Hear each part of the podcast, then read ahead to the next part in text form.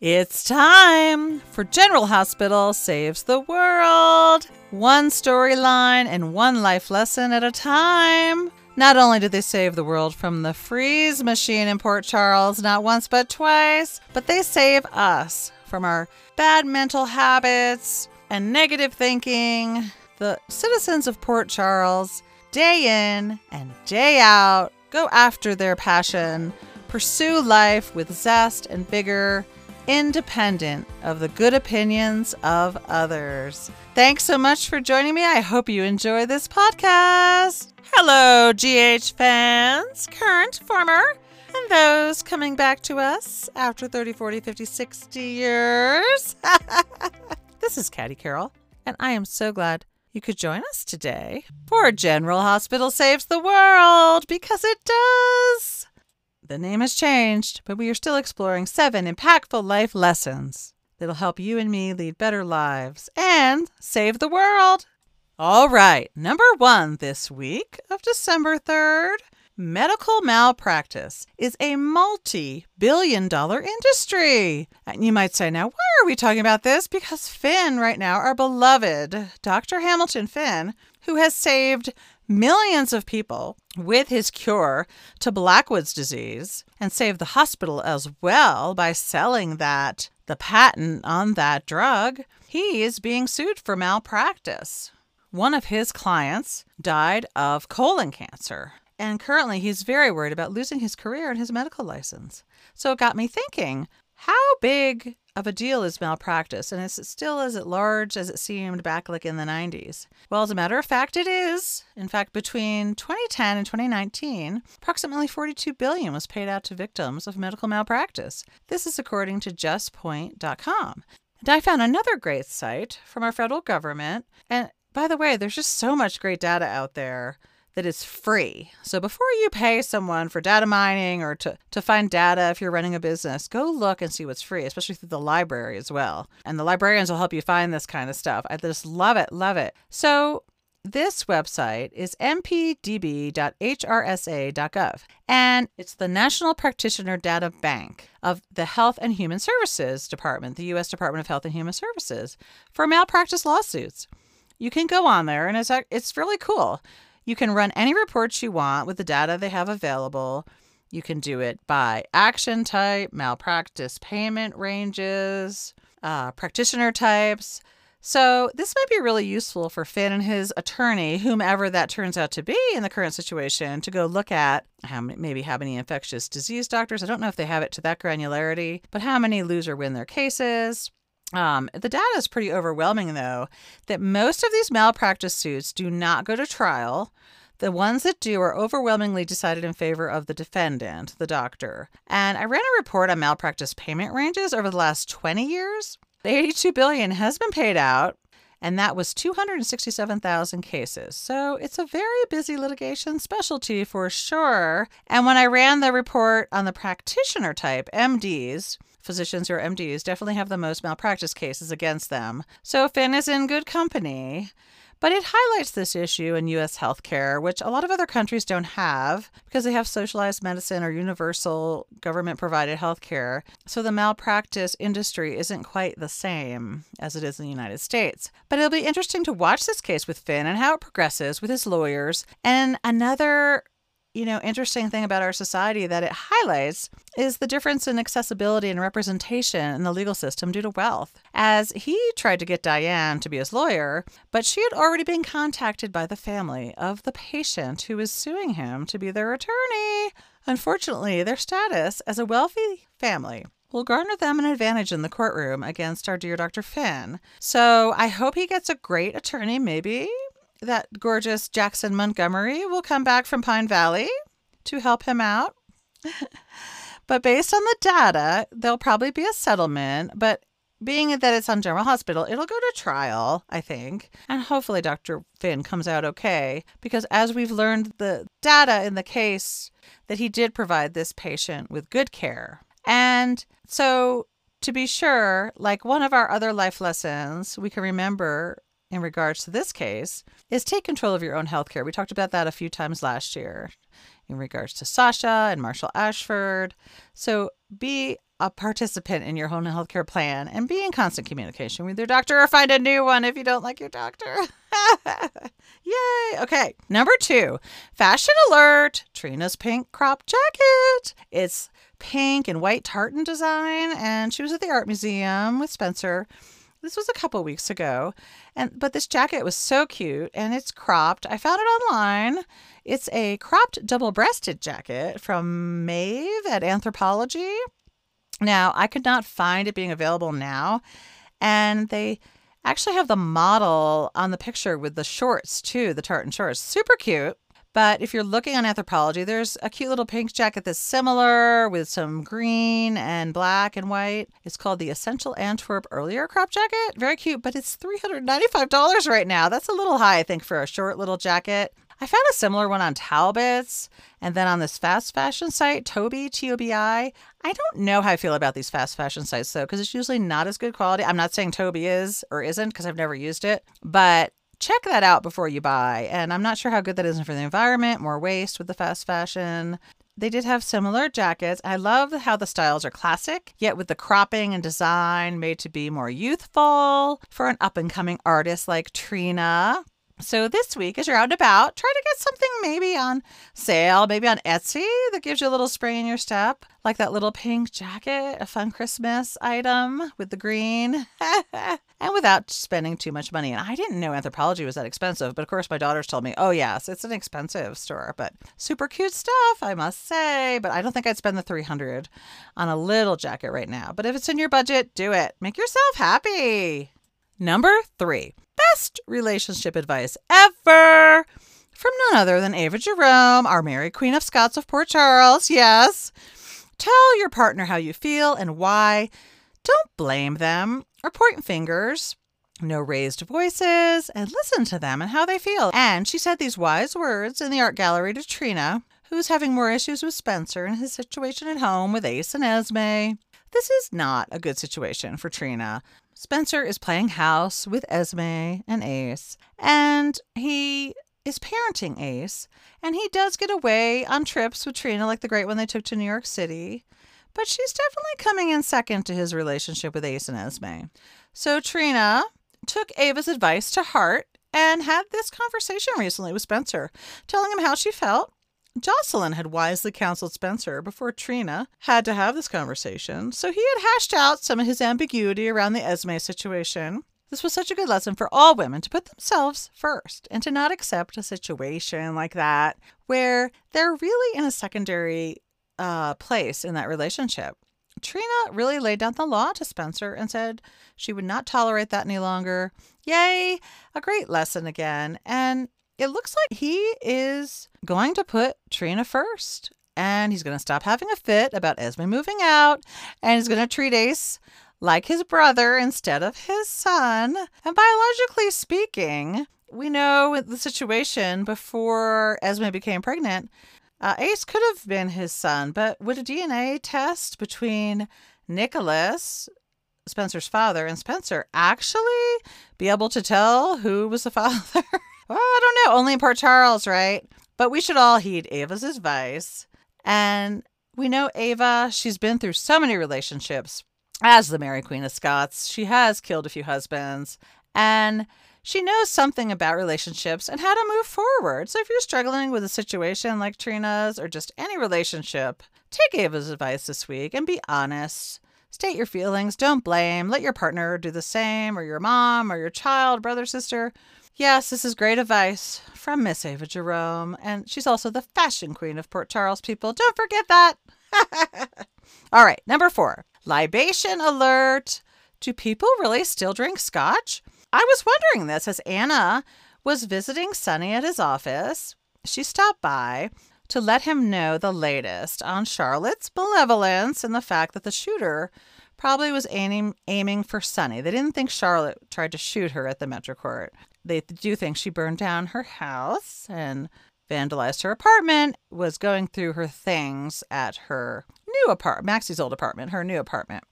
So she was letting Sonny know so he could add additional security. He offered her a scotch right off the bat. And it really got me thinking is this something people really drink? How many women drink scotch? So I found a great website I couldn't get the male female breakdown of drinking scotch, but it was from my alma mater, Penn State, from Penn State Extension. And I'll put the link in the pod notes. They have a whole um, analysis on alcoholic beverage consumption trends and trends 2023. So the consumption of spirits is going up across the board. It's interesting with the younger generations and consumption of alcohol overall. 63% of adults age 18 or older consumed alcohol. The drinking rate goes up more when you narrow it to the legal drinking age of 21 to 65%. And there's so many interesting statistics. Again, you can slice and dice from this website beverage preferences, purchases. Um, 30% of consumers prefer liquor, 31% wine, 35% beer. And this is the 52 week period ending June 1st, 2020.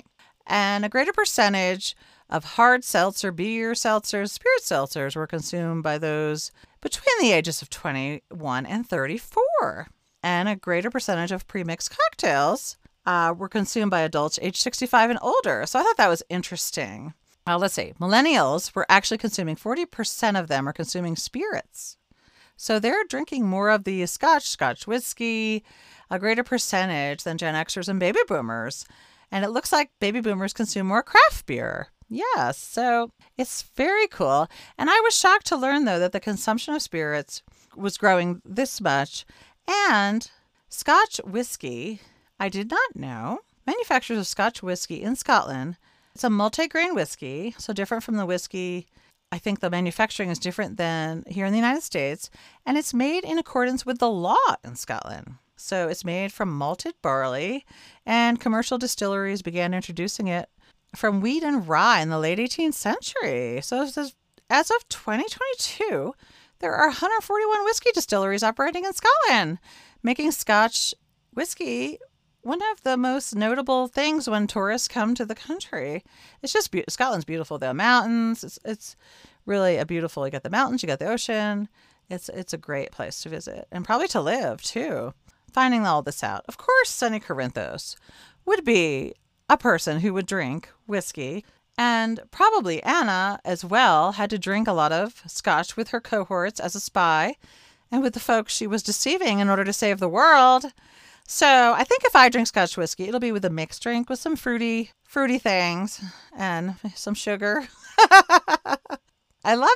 So maybe try a little scotch whiskey this week. Be like Anna and Sonny Corinthos. Maybe it's a necessary uh, occasional indulgence in order to save the world. Yeah, I love it. Number five, Morgan Fairchild is amazing. Hello. Oh my gosh, I can't believe she's on General Hospital, as well as a slew of Hallmark movies right now. She plays the tricky Haven on General Hospital of the Home and Heart. It's like a HGTV host. And she's had a role in manipulating Sasha for ratings she looks fantastic. I just can't believe it. I don't know how many plastic surgeries she's had or how many treatments, but who cares? Because she looks fabulous. And she's still working after all these years. She was born back in 1950 and she began acting in the 1970s. She started out on a soap, of course, as so many actors and actresses do. It was Search for Tomorrow. And then she went on to star as the first Jenna on Dallas. I don't know if you if folks remember that. I used to love Dallas. Went between Miami Vice and Dallas on Friday nights. and she left Dallas and uh, went on to uh, star in Flamingo Road, and then of course Falcon Crest, where she played the iconic attorney Jordan Roberts. And I was interested to find out her first acting job. She was a body double for Faye Dunaway during the filming of Bonnie and Clyde. I love that. And the reason for this was uh, a main reason, not the only reason, I don't think, but she was she had to drive the car because Faye Dunaway could not drive a stick shift, but Morgan Fairchild could. So remember, you never know what little skills you have, how they're going to come in handy, and maybe get you a job and get your foot in the door somewhere. but if you look at her resume, it's amazing. The amount of shows she's been on Happy Days, Kojak, Policewoman, Bob Newhart, Mork and Mindy. It goes on and on. Love Boat. Just amazing. And if you look at her official website, she also has stuff there about her charities she supports and a lot of her activism in the world to help save the world. And she's one of those folks who really gives back and stands up for the causes she believes in. just like the good citizens of Port Charles. And the thing that struck me as well about Miss Miss Fairchild, what we've been talking about all through last year on this podcast, is not looking at working in a job you don't like your whole career and then retiring to travel or sit on your butt, whatever, but continuing to find your purpose and passion and continuing to work and getting rid of this Western idea of retirement, which, as we know from talking about the blue zones on this podcast, that it's not really healthy, that we need to have passion and purpose in our life if we want to live to 100 and beyond. And Morgan Fairchild really represents this. As she's continuing to act and grow. She takes little jobs, she takes big jobs. She had something on her website about a play she did in Kansas City last spring with good friends. I mean, it's just so cool how she takes all sorts of jobs, just whatever roles interest her. So glad she's on General Hospital. I hope that character keeps coming back. Yeah, she's kind of an evil character, a conniving ratings monger. Yep. And I it's just a great character and she's must know by now she's not a match for Lucy Coe in the end. So keep going, Morgan Fairchild, but Lucy, Maxie, and Sasha don't be manipulated by Haven on General Hospital. All right, number six. Fathers, grandfathers, learn from Marshall and Curtis Ashford's recent conversations and how honest they are being with Trina and how openly she can talk with them about her love life and her struggles with Spencer and deciding what the future holds. Her discussions with Curtis and Marshall influenced her decision to tell Spencer she could no longer go on with him in a relationship, having him live with Esme and, and Ace. Upon coming home that day, she had that conversation. She found her mom was not there, she was still at work, and she was just going to run up to her room. But Curtis and Marshall stepped in to be that sounding board for her and that confidant to work through her feelings for Spencer, what he meant to her, and what she was willing to sacrifice to stay with him. That is very unusual, but hopefully won't be for long, folks. So, see how a father and grandfather can be a confidant to their daughter and granddaughter? Even though the whole Ashford family is not happy with Spencer being in Trina's life, they supported whatever decisions she wanted to make. This acceptance and openness allowed her to talk with them and made her open to their wealth of knowledge, having lived life and had relationships, and understanding what was an acceptable sacrifice. So, fathers, grandfathers, brothers, cousins, take the time and have those discussions when the opportunity arises, like it did between Trina and Curtis and Marshall. And oh, by the way, where is Trina's other father? Taggart. I haven't seen him in a while, and I think it's important that he stay in her life and that they show that on General Hospital. So hopefully we'll see more of him. And I thought he was going to be the new police chief, so we'll see. All right, number seven. When you are facing a challenge or pursuing a new opportunity, instead of worrying, what if I fail? What if I bomb? Blah, blah, you know, all the what ifs. And we put ourselves down. Let's start thinking, what if I succeed? What if I shine? Christina spoke these wise words to Blaze as she was getting ready to record vocals for a large band.